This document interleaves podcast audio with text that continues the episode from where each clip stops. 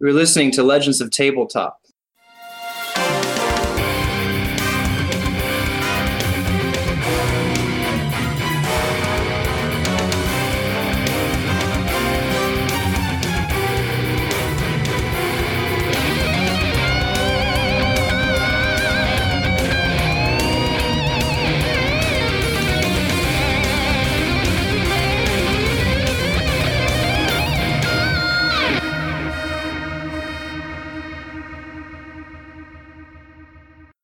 My name is C.P. Dunphy. I'm the editor in chief of Gehenna and Hinnom Books and the author of Planewalker.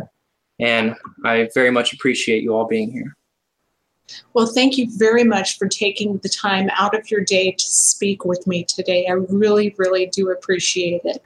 Oh, let's see. I was so pleased after I made the announcements that we were doing this interview to see that a fellow member of the Jimquisition Chungus Chill Zone Matthew Hudson had proudly boasted that he also had a copy of the year's Best Body Horror 2017 anthology.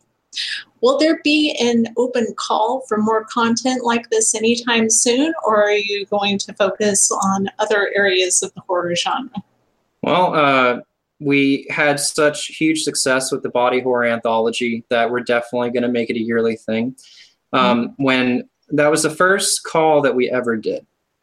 And, you know, as I, as I tell a lot of authors, um, you know, in our correspondences, it's been the most humbling experience on the planet. Um, you know, to, to start a company from scratch, you know, we opened up in uh, April of last year and the response that we had, the authors that submitted the stories, like I was completely in shock and awe. Um, and you know the the paperback and the ebook ended up doing so well that we are definitely going to do um, you know a, another volume of it and we're going to make it an annual thing. Uh, and you know eh, we're also going to have a similar anthology uh, that's going to be the year's best cosmic horror. But we're going to be kind of moving uh, the whole point of this year is that we're going to be kind of pushing towards becoming a pro paying market. Um, because that is our biggest goal right now. You know we upped the pay by uh, over 500%. And, you know, every few months, we're going to try and up it a little bit more, a little bit more until we can hit that goal. Uh, so with the year's best cosmic horror, um, we're definitely, you know, going to be seeking reprints. We're definitely going to be seeking, um, you know, the best stories that we can find, but we're also going to be upping the pay, you know, exponentially. And that's the big goal of 2018 that's wonderful to hear um, because well, just from my experience as a freelance writer, uh, it's a little bit disheartening to see the uh, royalties for submissions and acceptances um, dwindling. So, but um, I'm going to go ahead and address uh, the logo that I saw on your website for the Great Lakes Association of Horror Writers. Could you please share with me your experience with this organization? Is it primarily for authors and content creators or for Gehenna and Hinnom as a whole?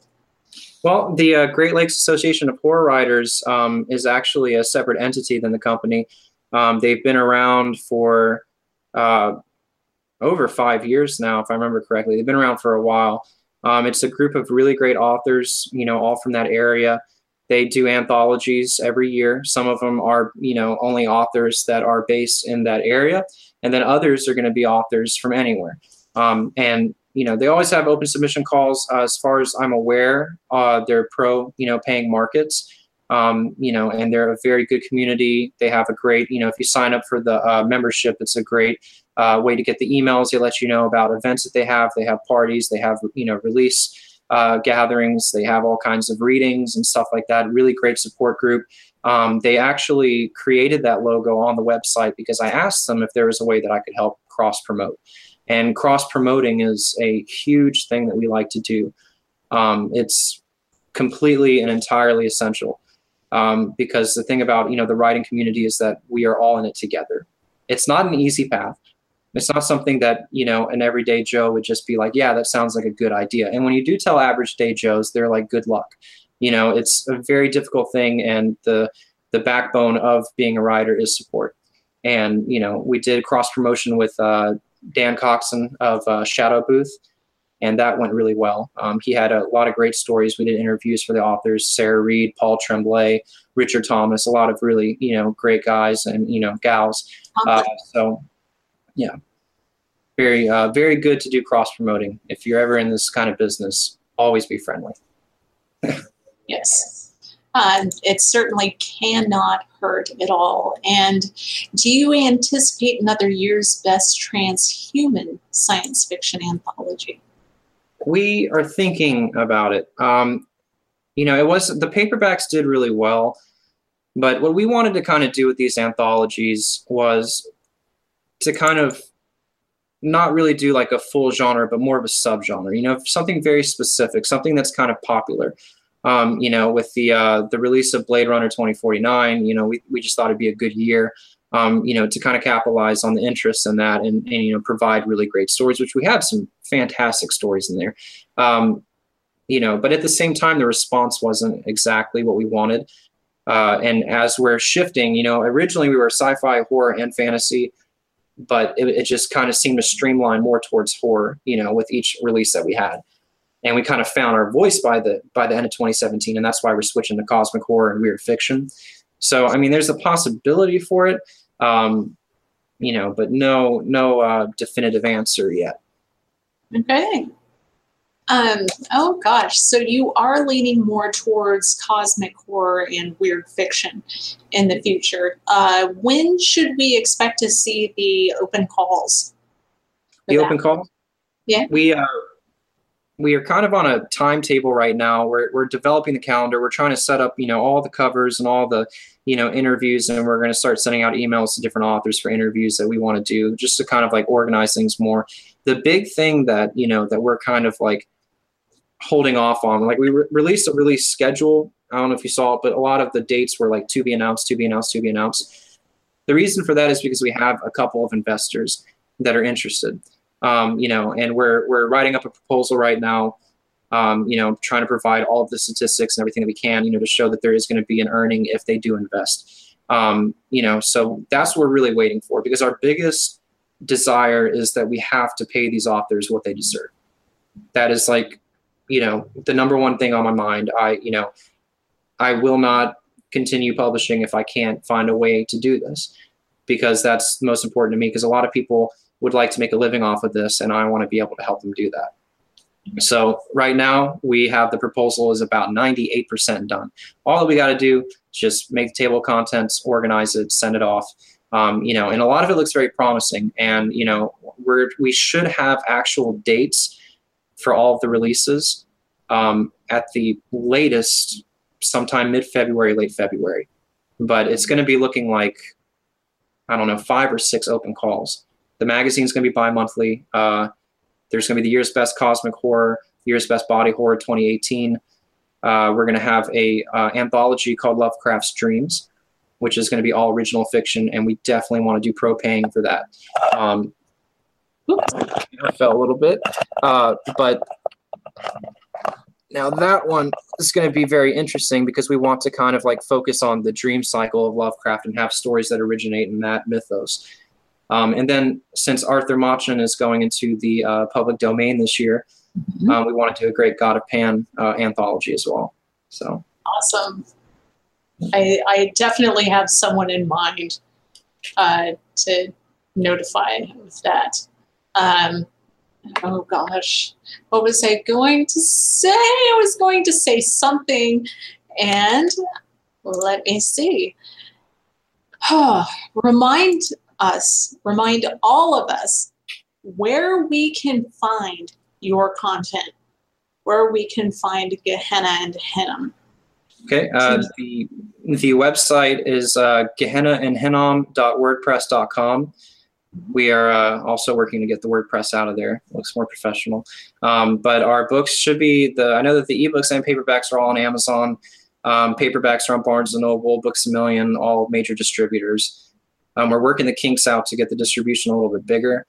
Um, distribution is a very difficult thing for a small press to kind of capitalize on. It's very confusing, a lot of different, you know, numbers and and you know contracts and, and such. But we're looking at a few different distributors as well um, this year. a lot of like small press um, distributors that would hopefully be able to get us in a lot of brick and mortar stores, which is uh, you know a big deal. Um, so really, any major market that you can find, the books are going to be there. That's very promising to hear.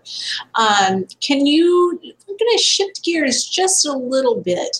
Uh, could you tell me about the things that you've learned while publishing Planewalker?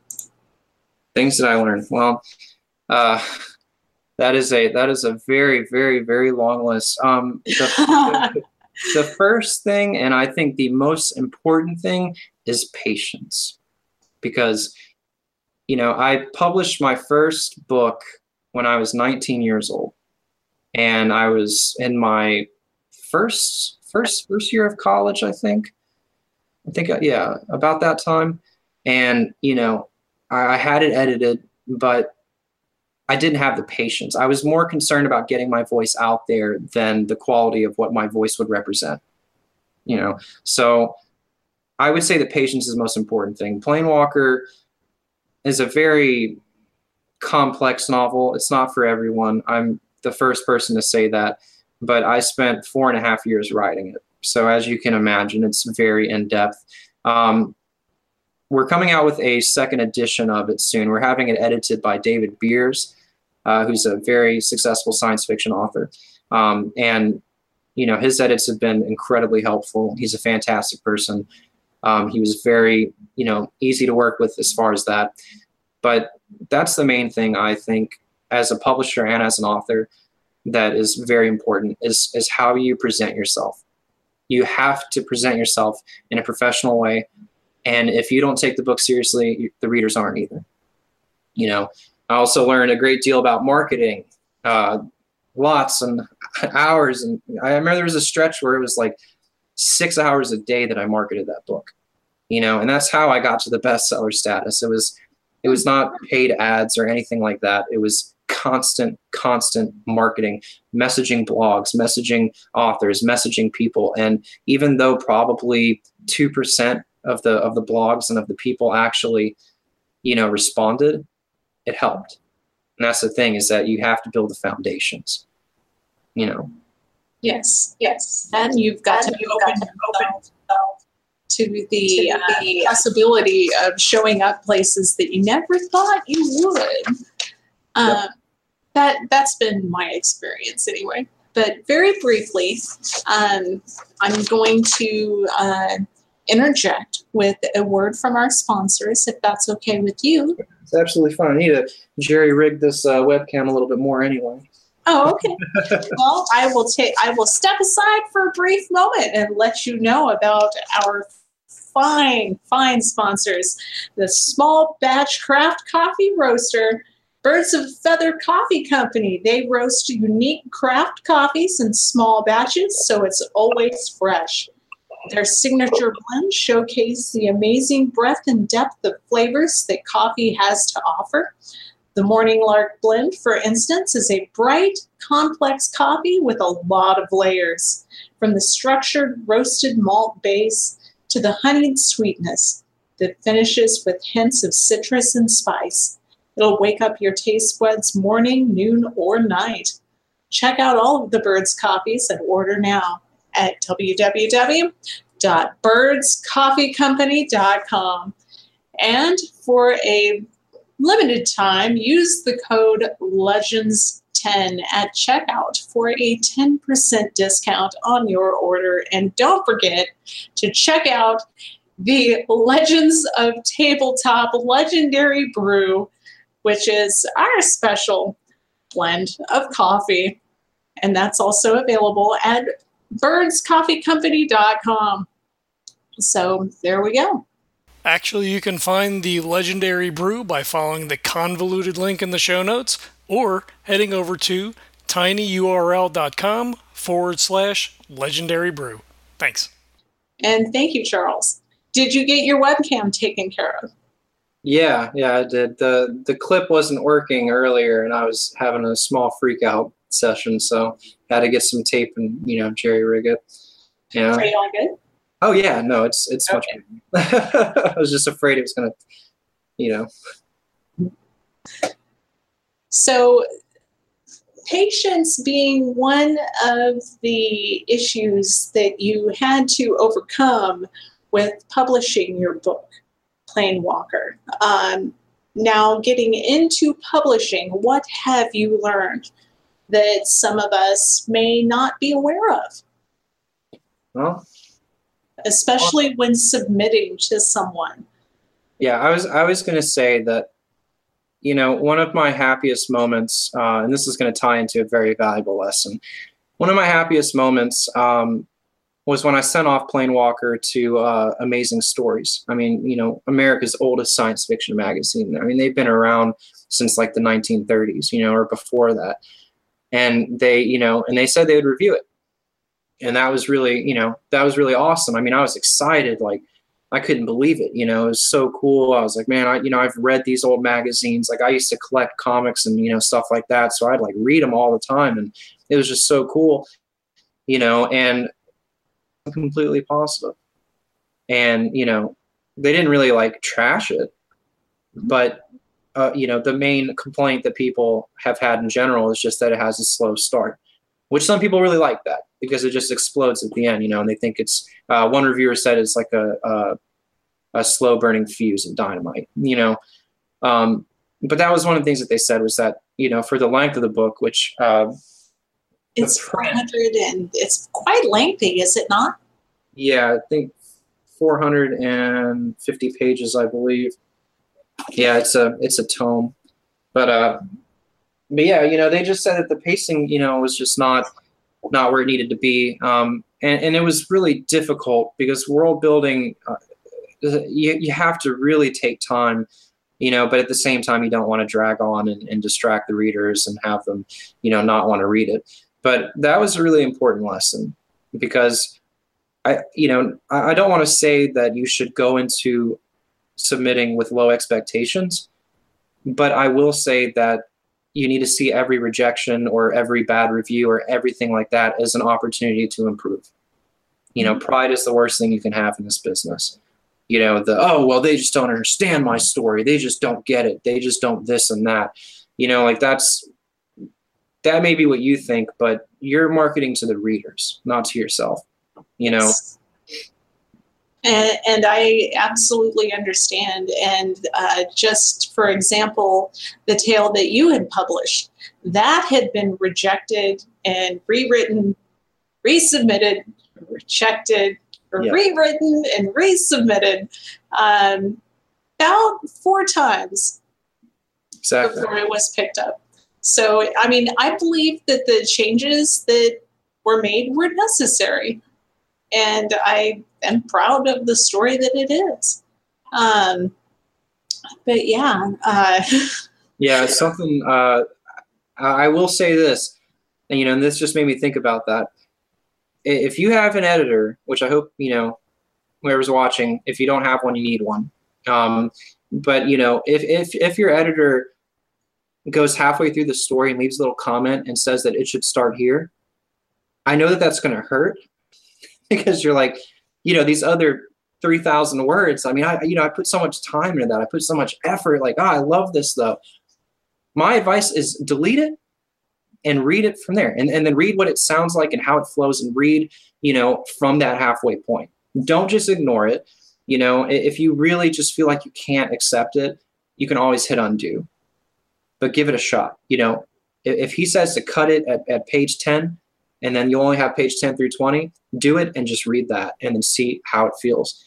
Because sometimes, you know, reading it from a certain point, you just kind of get a much better grip of, you know, the pace and, and all this other stuff. And even though that other information is interesting, it may not be necessary. And that's the thing is that you have to be concise.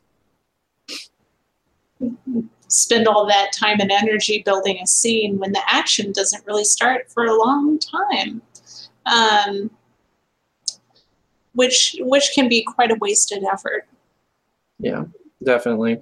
Yeah, I mean, but that's you know the labor of love that's writing, you know. But I mean, I think that getting your you know the main reason everybody does writing it's not for money. If you wanted money, you'd be in something different, you know. I think the main reason is that writers want to be heard. they want to be read they want to have you know their minds picked. And you know it, it's better to get your mind picked than to have something you really love and never have it read by anybody but yourself and your editor. You know what i mean? Like sometimes like sacrifices are very important. Yes, very much so. Oh man. Now, uh, while publishing Planewalker, we're going to move on to Gehenna and Hinnom with your experience that you've gained there. Um, other than an editor for your content that you submit, uh, would you have any other advice for aspiring authors? What is the one thing that you have to unfortunately deal with the most that makes you immediately reject something? Okay. I uh, I actually had a conversation um, with with a writer, you know, a few months ago about this. You have to understand, you know, and I know I know how this may sound, you know, coming from a publisher, but you have to understand that we are making an investment in you. You know, that we are making the commitment to promote you, that we are making the commitment to pay you, and that we are believing in your vision.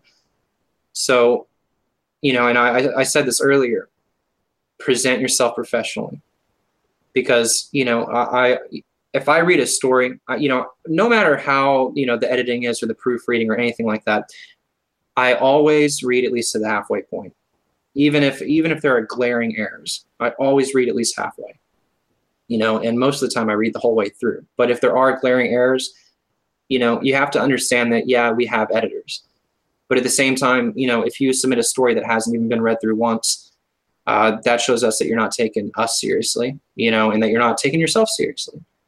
Um, you know, and that's a very important thing uh, for us is our time. And, you know, a lot of these, you know, a lot of stories that I've rejected have had good ideas, but, you know, in the first sentence, there's, there's a proofreading error. I mean that, you know, the idea is good, but like we, we have like a limited time scale and you know, if we spent X amount of time on this story, it would take away from the time that we have to spend on the others. And you know, it, there's only so much time that we have, and you know, it wouldn't be fair for us to to pour in you know hours of time into this one story when you know it was the author's responsibility to present it professionally in the first place. You know, because this is a business, and you know, I, I did before I ever did publishing. I you know I ran three or four uh, online businesses you know, I sold comic books, I sold antique books, uh, which I actually, uh, after we did the interview with uh, T. Grau, I actually uh, sent him some some old uh, little collections. Uh, I sent him something with Ray Bradbury's little collection. I sent him something else that had like Ambrose Bierce and it was like a Halloween, you know, anthology from like the 50s. It was really cool. I have an embarrassing collection of old books, but you know, and That's I, not but I, necessarily a bad thing. yeah uh, but you know like I, I i did all these other businesses so going into this and i think that's something that kind of like helped the company jump so far so fast is that you know i have a business mindset. And you know we've heard from a lot of you know different authors that that always tell us that you know we're very personable that we always like you know respond personally. We don't just copy and paste. We you know we interact. We try to promote like we always are about the authors you know, and we do care about the authors because as a businessman, I understand that my relationships are the only reason that the business is still kicking you know and that the the the you know not necessarily customers but you know authors and, and you know all these other people that we're involved with are the cogs in the machine you know and that we need to help each other as much as possible because that's you know the community so i mean my biggest advice to authors you know that are submitting any story at least read through it once.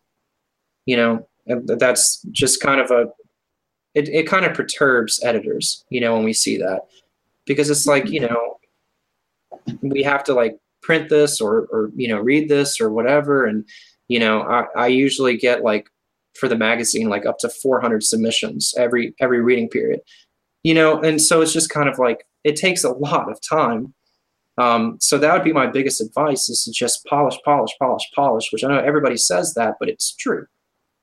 Yes, and and one thing that I have noticed, and I will say today that I haven't said before, read out loud. Yes. Read it out loud to somebody else. Read it in the mirror. If you're alone by yourself, just read it to yourself. And if there is a hitch in that rhythm, you'll learn to catch that Yep. and go back and rewrite that sentence to where it flows. The syllables, the rhythm, the meter, you know, uh, if you if you want to get down to pedantic, so there you go. But uh, but yeah, the the way that the syllables flow off the tongue, the the way that you play with words, Yeah. and yeah, Yeah, I, I would say that uh, probably the most important, um, you know, part of this process is to have a second pair of eyes read it. Um, I mean, it, the thing about the mind is that when you read over something so many times, even if there's an error there, you're not going to see it, you know, Mhm. because your your brain's already kind of like subconsciously accepted that this thing exists, and it's just going to look over it. You know, I with Planewalker, um, you know, I, I took me years to edit that thing and you know i sent it off to a few different editors and you know all this other stuff and it was the craziest thing because i would spend you know eight hours straight editing it you know dicing paragraphs like i spent so much time on it and then my editor would be like hey page one look at this and it was like what you know like i've gone through all 450 pages i think that i went through the whole manuscript uh, almost 100 times you know and there were still things i didn't catch oh yeah, so always get a second pair of eyes. Yeah. Always. I I will echo that sentiment tenfold. Because I I mean I will do that even when I'm writing just reviews. It, it's gotten to the point with video game reviews where it's almost mechanical. You know, I've got to generate generate that content, and and still I will sit there and read it out loud to myself during the day. And uh, and even then, after I hit post, you go back and look, bam, there's there's an error Exactly. You got to go back and fix it. Yep. But yeah. Um, oh. And let's see, I'm going to mix this up a little bit. Science, well, I, I think I already know you're leaning here. I, one of one of my questions is science fiction or fantasy, and I think I know where you're going to go. Ah, you might be surprised. Were you, were you suspecting science fiction? yeah, I was. I uh, I'm actually kind of weird when it comes to that. I uh, I love sci-fi. I really do. But as far as like something that's like hard science fiction, I I definitely prefer sci-fi horror. Um, but as far as world building, fantasy, a- any day. I mean, you know, oh yeah, that's that's another thing I would tell the, you know, uh, we were talking about this earlier about the professors about yeah, I tell them about Tolkien. Anyways, I remember her name anyway. Her name is Kish Johnson. Um, so yeah um, but anyways uh, i actually you know I, I would tell professors this when you know i I actually wrote a few papers on this when when the topic would come up about genre fiction um, dune favorite novel favorite Yes. novel of all time but a lot of people confuse it. It's it's honestly not a science fiction. It's space magic. it's fantasy you know? That's that's the thing that people don't understand. And you know they see dune and they're like oh well this is you know i forget the amount of time. It's like 15000 years in the future or something you know and they think that well you know since in the future it has to be uh, you know sci-fi. But the thing about dune and frank you know what frank herbert did with that book uh, was that he ended the age the golden age of science fiction with dune you know, before that, you had uh, you know Asimov and, and Heinlein, all these other guys, you know, that they're in the golden age of science fiction, hard science fiction, technology, technology, technology. Yeah. Dune, and and all that entire series, even when his son and and you know Kevin J. Anderson picked it up, uh, they never go into the technology. They you know it's not important because it's more about the the mythical qualities, you know. And Dune is a science fiction in the same, or sorry, Dune is a fantasy in the same way that Star Wars is a fantasy. Another thing people don't you know really understand uh, because you know science fiction implies that it's fiction about science you know and and, and if you don't if you have this tech, but you don't ever explain what it is, it's the same thing as sorcery. It's You know. space magic. Yep. Yeah. Oh, uh, another great story about uh, rejections. that'd be very inspirational. Frank Herbert, when he wrote Dune, he submitted that novel to hundreds and hundreds of publishers and got turned down every single time because they said that the language was too confusing, it was too long, people wouldn't want to read it, you know, um, and it was right at that golden age. You know, I think it was 1964 when it finally got published and uh, he edited it, edited it. He turned it into a page turner. If you haven't read this novel, read it because it is indeed a page turner. Even though it's so like big, it's um, it's impossible to put it down. But you know, he cut the paragraphs up. He cut the cut the uh, chapters into segments, into sections.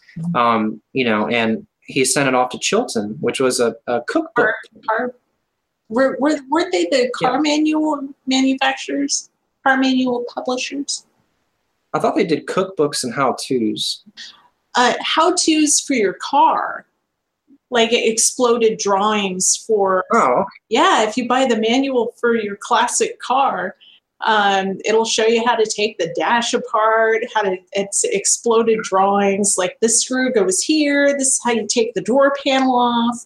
And I, I I know this because I've had a few of them in the past. yeah, yeah. Well, yeah. I, don't know where I read that they did cookbooks. I don't know. they Uh, might, they might yeah. have.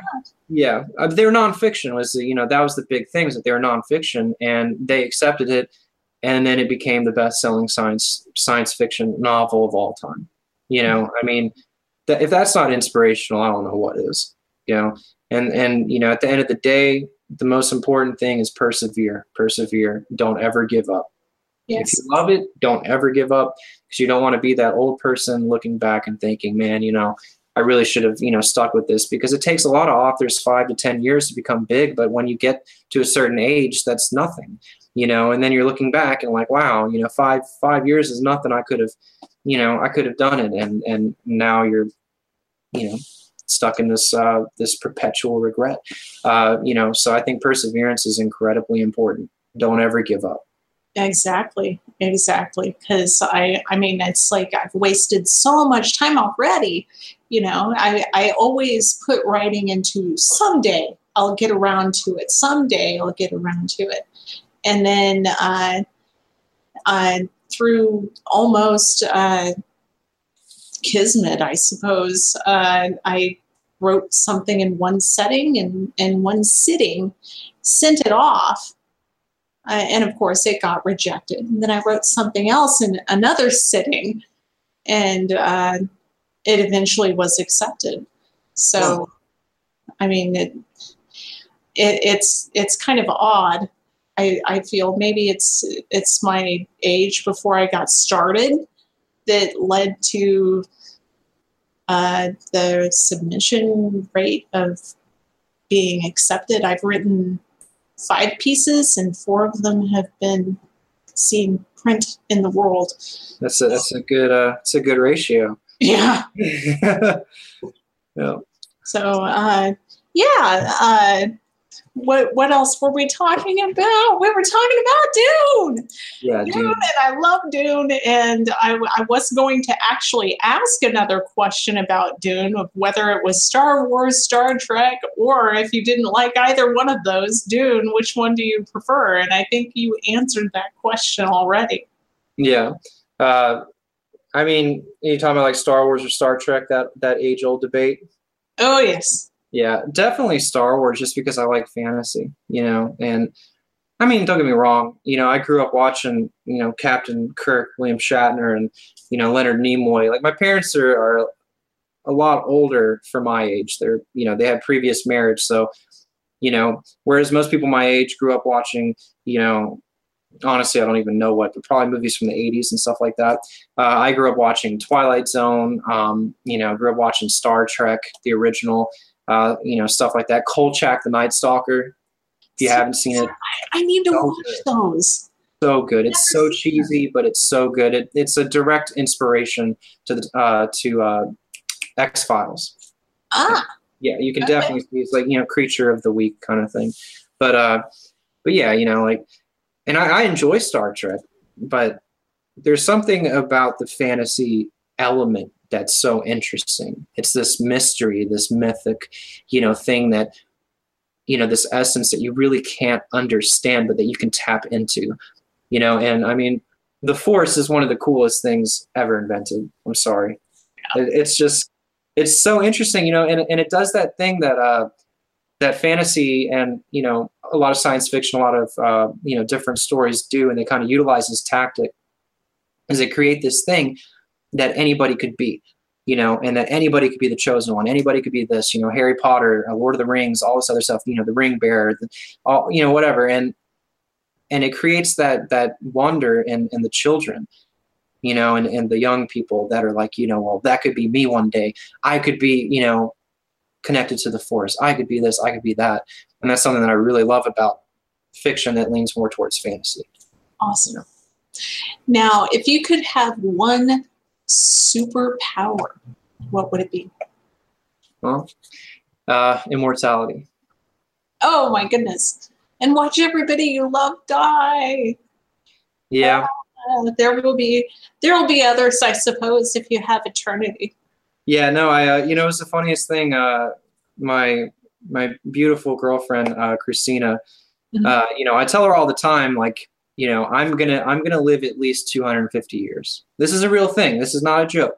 I, I'm going to do it because you know they say that uh, you know people that are alive now, um, you know, the younger people, uh, I guess, you know, in their 30s or 40s or you know, and and below, that these people are probably going to be able to choose when they want to die you know that they're going to be alive when that option becomes a thing and i want to do it i, I want to live 250 years at least and uh, you know i told her that and she was like oh no i'm you know i'm to pass away and and and da da da and i was like you know well uh, you know if that does happen and you don't want to live 250 years with me um, you know i'll just create an ai uh, you know that is you and your personality and all of your you know funny quirks all the you know, inside jokes and and then, you know, you'll be with me forever. And then I was like, hmm, that'd make a really good story about a really old man who's been alive for hundreds of years and and he created an AI of his long dead wife. I was like, that'd be really cool.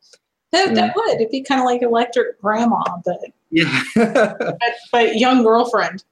Yeah, electric girlfriend. Yeah, no, but immortality would be it. I, I don't want to be like Wolverine. I'd rather be like Legolas, you know, and, and just kind of perpetually, you know, live. Okay. Just because, you know, what was it that uh, Rust Cohle said? I don't know if you've seen True Detective, um, but he it's it's really good. It's amazing. Yeah, he says uh, he says life's life's really short, so you better be careful what you choose to get good at you know, because he's talking about like he could have been a painter, you know, and he's like, why didn't you do it? And he says that, and that's true, and that's why I need to live 250 years, is because you know, maybe the next 50 years, you know, I'll move from publishing to acting, and then from acting in the next 50 years to music, and you know, it's just time. Need yes. more time. I have another one for you. You have the power to create one perfect movie or a TV adaptation of a video game story, and what game do you pick? What video game? Yeah. I've always been a sucker for RPGs. As as much as I would like to see a Halo movie or a Gears of War movie, Gears of War would be beautiful on screen. Yes. But I'm gonna have to go with Elder Scrolls. Like oh yes. And, and and if I had to choose one probably Morrowind. Mm-hmm. I mean, I, I, love Oblivion and Skyrim, but I just think that the that the world of uh, you know Morrowind was so much darker and bleak, and I loved it. Yes. You know. Oh man, but what's the most gracious response to the, res- to the why am I tongue tied? What's the most gracious response to the rejections and setbacks that you have faced? the most so the nicest thing somebody has said to me yeah yeah uh, well you know that's that's something that honestly kind of like you know makes me tear up a little bit is is you know especially towards the end of the year i i got uh, a slew of emails from different authors. Um, you know, one in particular was uh, G.A. Miller. You know, he he was the first person that ever submitted to Gehenna Hinnom, and he was the first acceptance. He had the story uh, Earwax and uh, Year's Best Body Horror, and the most supportive and and you know nice and just overall great person. Um, and you know, at the end of the year, he sent me a message, and you know, he sent me a few before too, just saying how much he appreciates it. You know, and uh, I've you know I had another one where somebody told me that they had never dealt with you know a publisher like us before, just because we're so you know we try to be so personable. We're always personable. You know, we try to respond fast. We try to you know if they need help with anything, we always do that. Like we see authors as you know a commitment, not just like you know something to do. Uh, but you know honestly, the the most gracious things have just been you know the people that have put faith into us and then have that faith rewarded. Um, and just the constant people say that, you know, that they're really happy and, and they want to see where the company goes and that they're very thankful. Uh, one author that was in the transhuman anthology said that, you know, he sent me a message on like January 1st and was like, you know, I just wanted to thank you uh, for, you know, how much you try to get the book out there and how much you try to promote us, how much work you're doing for us. And you know that's why i do it. You know is is because of that. That's that's the only reason that keeps me going because trust me i don't want to read 400 submissions you know and then in, in, a limited window and you know i only have about 15 days to do that mm. you know so because the response time is 30 days so i want to have it out you know all the responses out by the 15th you know, of the following month. So like I only have 15 days really to to sit down and read all of that. And you know, it's it's tiresome, it's stressful. Uh, you know, but it's that's that's what I see as a reward for myself is just helping these people, you know, get their voices out and get heard and giving them these opportunities. You know, it's just uh you know, it's just nice to to have them, you know, thankful for that. Absolutely. Uh, what's the most agonizing career decision that you have ever had to make? Hmm. Well, most agonizing. I've had some pretty agonizing jobs. I've I've worked in you know as a server. I've worked fast food. I've worked. Uh, I, am in hotels now in hospitality, which I was doing that a few years back as well. Um, yeah, and I did retail too. I was an assistant general manager. That was the most agonizing situation on the planet. Um, and you know, towards the end of that job, you know, the thing thing about this job was that it was really clicky, you know, and I, I'm especially down here in Mississippi, I, I am very strange, you know. And when I when I tell people, you know, they ask me like, you know, what my beliefs are, and you know, I I tell them that, you know, I think this reality is probably a projection or something like that. They're just kind of like, whoa, man, what, whoa, what's wrong with you? You don't, you don't believe in God. And, and I'm just like, you know, I mean, I believe in something, uh, you know, and that kind of created a schism and man, they did not like me and they, they really tried to make my life hard. so that that was the most. Well, I mean that that is that in itself is a they're they're digging a hole for you to step into. Oh yeah. At, at that point in time, and they know it too because you don't. That's something you do not discuss at work, depending on where you work. Yeah. No. It was, yeah. was, Speaking of, how did you make your first dollar? My first dollar? Yeah. Like in general? Sure. Okay. I, I honestly don't know. Because I, I, I used to do like, you know, chores around the neighborhood growing up, like mowing lawns and stuff.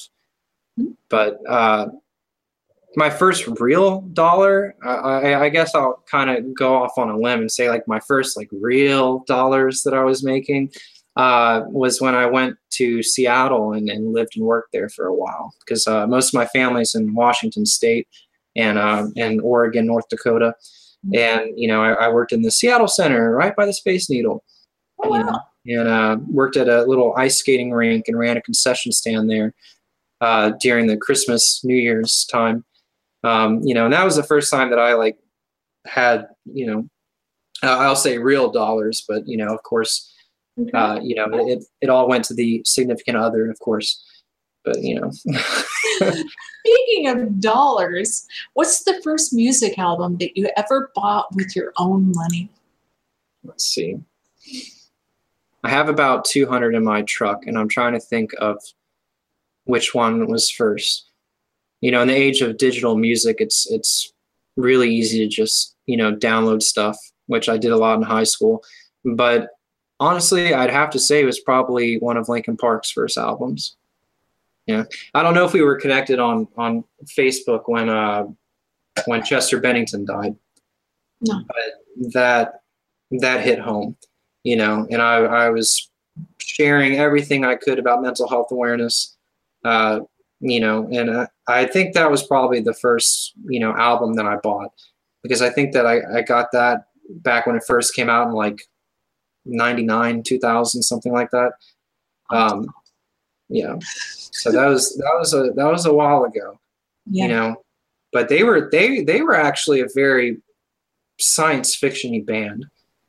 You know, they all their music videos were really science fiction. And, yes. You know, they had like Gundams and stuff in the videos, and mm-hmm. it was always they had an anime one for Breaking the Habits. You know, they were always very techno. You know, really interesting band, and you know that was a, a real shame about what happened to Chester Bennington, and that's something that you know needs to be addressed. Unfortunately, yes, is mental health. Now, I, I oh I was going to ask another question, but now I'm not because that falls too well into this rhythm. But what's one thing that you're exceptionally good at? I'm going to shift to a more positive gear.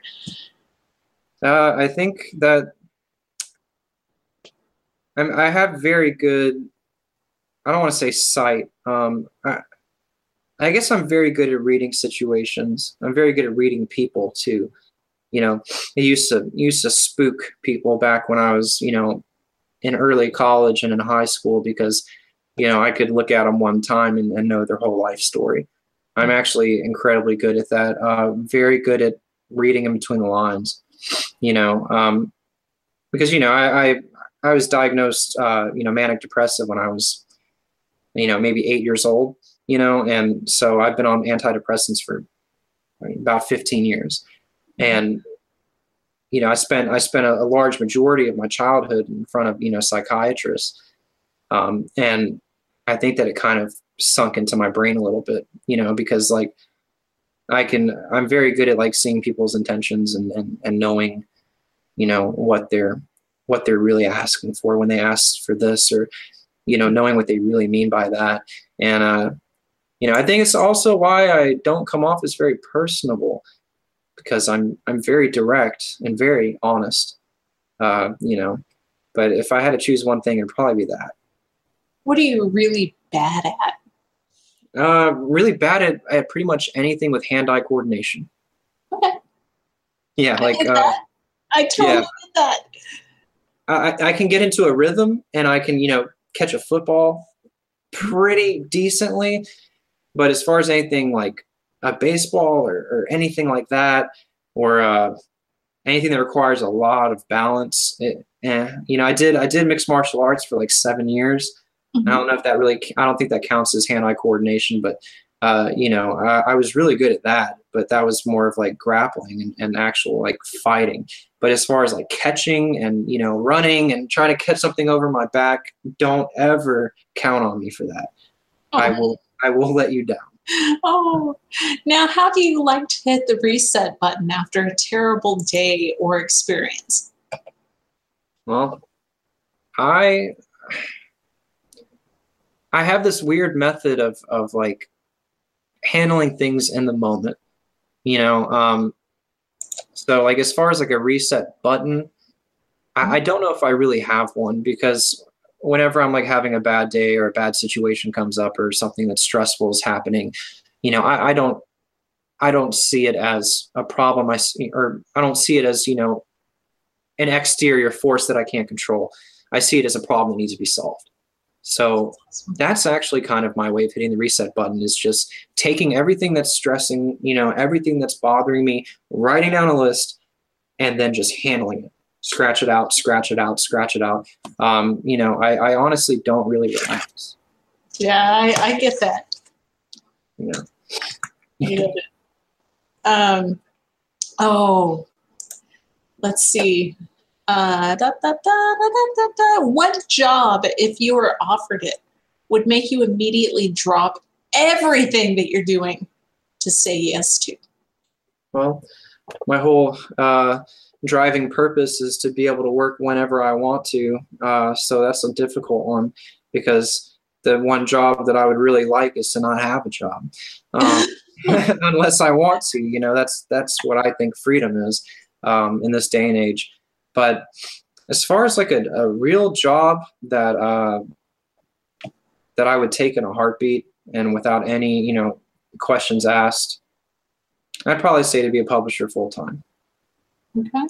You know, to to just live and breathe and you know and help authors get out there. I think you know just it makes me feel really you know proud and and, and you know content whenever you know we sign on authors and whenever we get their works out there and, and whenever you know we see on the on the charts that you know the ebooks are buying or they're being sold in the paperbacks it just it, what that means to me when i see a, a number like that is that oh there's another set of eyes there's another set of eyes there's stories are getting read there's stories are getting read you know like uh i i, I forget um i forget what what her name was um but she was an editor over at uh, sci-fi and scary you know the website yeah, it's it's a it's a really you know pretty pretty high traffic website for like science fiction and, and horror and stuff. But I'll never forget it. And you know, this was another very gracious thing that I was told. Um, you know, I sent her the press release for the transhuman anthology, and you know, I, I, I just told her about it and everything. And at the very bottom, um, you know, I put in this little PS thing. I said, you know, I said, if, if this is too short, if this is too long, if this doesn't have enough information, if this needs any edits, let me know what I can do. The only thing that I care about is getting the word out and giving these authors the exposure that they deserve. And, you know, that was like my little PS at the very bottom. And then she sent me an email and said, you know, she said, we don't actually do press releases anymore. And then she said, but uh, this little tidbit at the very bottom of the message changed my mind the part where you said that you want to get the authors whatever exposure you could and that you would do whatever it took um, you know and that was honestly like a really a good feeling you know intentions are very important. Absolutely. Now uh, let's go meta for a second. What question do you wish i would have asked you? What question do i wish you would have asked me? Uh, well, I can think of two. Uh, one of them would have to be about the birth of Gehenna and Hinnom and how it came to be, because that is a very interesting story. Uh, Tell me, Tell me and, now. Okay. And the second one, just so I don't forget, would be to show these lovely books so well, people can show me the books. Okay. And then and then tell me the story behind how they came to be. This is the first magazine that we did. You know. Oh yes, that's very pretty. Yeah, and you know, I've been wanting to make you know to do a video about this. Just haven't really had the time. But when we design the interiors, I want these things to be unlike anything you've ever read. You know, we we do have like interesting little illustrations in it. Oh, that's um, cool. Yeah, it's like tentacles. You know, uh, and let's get past the interview with Joshi. And then we have these little illustrations uh, that kind of show like, you know, it has something that harkens to the story. Um, and instead of the little star symbols to show passage in time, we have an elder sign. Ooh. Yeah. And then at the end of the stories, we have like a little bit more tentacles because tentacles are always great. You can't go wrong with that. Oh, yeah. Have a very interesting, uh, you know, format. This was the second one. This was the H.P. Lovecraft, uh, you know. Um, that was the extended edition, wasn't it? Say it again. That was the extended edition, wasn't it? Yeah, With yeah, it was a- bit more content. Yeah. And I don't have the third one. I think the only copy I had, I, I sent it off for awards consideration. This is the one that just came out. Yay! This is I still um, need to get myself one of those. yeah. We're uh, we're sending out the contributors copies soon, but uh, yeah. I don't know if you can see that or not. Yay! Yes, I can. Yeah, but uh, and we also have like little illustrations in this one. Um, for you, for your and Peter's story, um, probably not going to be able to see it too well on this, but uh, this is kind of what it looks like. And I got a picture of like a like a forest, you know. Mhm. I, I thought about uh, there's a one part in the story where he's talking about the clouds, you know, the the, the type of clouds, and it's like the I can't The- pronounce. The- Cumulus clouds. yeah, yeah, that. And I tried finding a, a good illustration of that, but I really couldn't. It just kept bringing up really weird stuff. Um, and then Well, it should. this is the body horror anthology. Yes. We were uh, heavily inspired by Ellen Datlow's uh, best, you know, horror of the year, as you can tell by kind of the format. Yes, Um, I, I see echoes of it in there. Yeah. um, and then at the beginning of each story, there's these little stitch symbols. Mm-hmm. you know, just make it kind of look like the book is stitched together. Um, and then let me see the to show the passage of time, we have like more stitches, Ooh. you know. But uh, yeah, I mean, we just really want like I- think physical presentation with books is very important. You know, every time that we have a cover or you know we're designing an interior, um, what I think about is I imagine myself picking it up in a store and I've never heard of it before would I would I pick this up? Would I buy it? Would I consider it? Like that's what you got to ask yourself. And then this was the transhuman anthology, Yeah. you know, and uh, and that this is the last one. Uh, but yeah, and then beginning of each story has this little like techno, you know, symbol, and then for the passage of time, it's got like this little circuitry. You know, it's just it's just cool little stuff to you know make it look interesting. Um, but yeah, no, the uh, the founding of Gehenna and Hinnom is a interesting story. Um, I could go into the whole what Gehenna and Hinnom are. Do, do you know what they are? Um, there is a valley where, oh gosh, it's outside of Jerusalem, and it's where the unholy were sacrificed. And Gehenna is where they their spirits would go. Yeah, in, in I'm not quite familiar with the with all of the story behind this. Please enlighten me. um, you know, this is this is talking about this is always a, a touchy subject um, because you know just because of personal beliefs, um, you know, and and especially for people you know that are uh, into the Christian Judeo, um, you know, religion and everything. Because the thing about it is that I had this professor in college who taught Latin and he taught Roman history and, and you know all these other things. He's actually a filmmaker, uh, Miles Doliak. It was his film um, that we reviewed, uh, Demons, which I think is on Amazon Prime streaming right now. Um, but anyway, so he was the one that kind of like introduced me to this whole concept. I've always been a truth seeker, and you know he he taught he taught me that you know what Gehenna was in the Valley of Hinnom and all this other stuff. It's actually a place in you know as you were saying, like outside Jerusalem, where uh, you know they they constantly burned trash. It was no man's land. Um, was constantly fire, you know, and they would bring out prisoners and and convicts, rapists, whatever. They bring them out there, you know, and they would starve to death, and you know, it was just like a real no man's land, you know, to the to the T.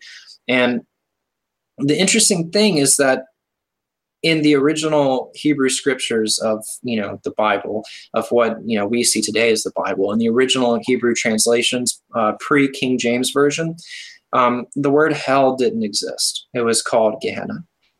Um, you know, and the word hell and and you know lake of fire and all that wasn't actually you know, put into the Bible until the King, you know, King James era. you know when he decided that he wanted to make a universal, you know, translation because people were starting to learn how to read and there's all these different translations meaning different stuff. And when people learn how to read and they become educated, they become intelligent, you know, and then they become uh, rebellious. So that was kind of his way of finding, you know, uh, means to control the output. And, you know, he created this universal version. And, you know, there's videos everywhere. Like people don't believe me when I say it, but there are videos everywhere, bishops, and all these other people that will, will say that the concept of hell is a man-made creation, you know, that came around, you know, around the dark ages. And it was a means of control to an evolving society that was becoming literate.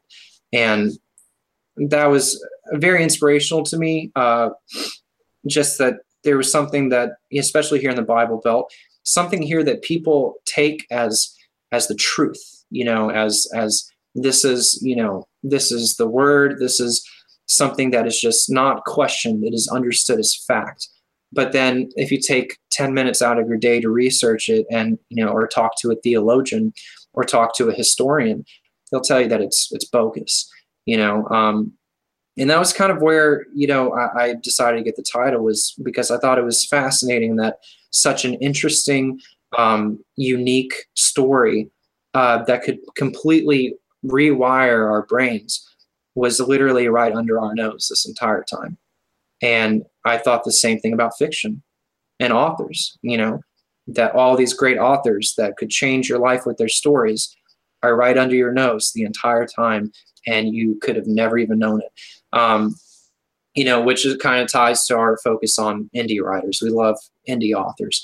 Um, but the original Gehenna Publishing House w- was the name of the original uh, company, and that's what the you know the email is tied to and everything. Uh, you know that one kind of fell through just because that that in, you know incarnation of it that was back in 2016. Uh, it kind of fell through just because I, I didn't really know what I was doing to be honest. You know, it was just so new and, oh, and yeah, there goes the camera again.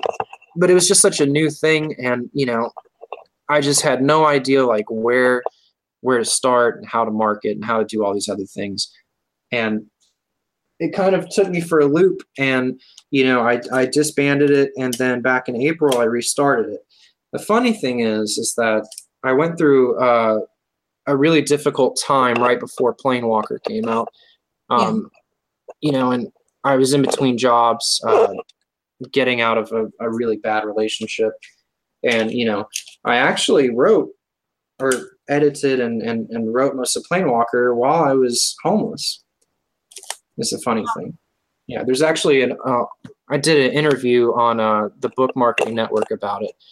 Um, you know, and that when when Planewalker came out, that was kind of like that was kind of like the thing that really made me want to you know tackle it because i gained so much knowledge you know about publishing through that that i, I wanted to utilize that knowledge to help other people that might be in similar circumstances um you know but yeah like before planewalker got published and, and all that you know it was a really really dark time um and you know then gehenna publishing house fell through and all this different stuff and then you know we reopened the doors back in uh, April of last year.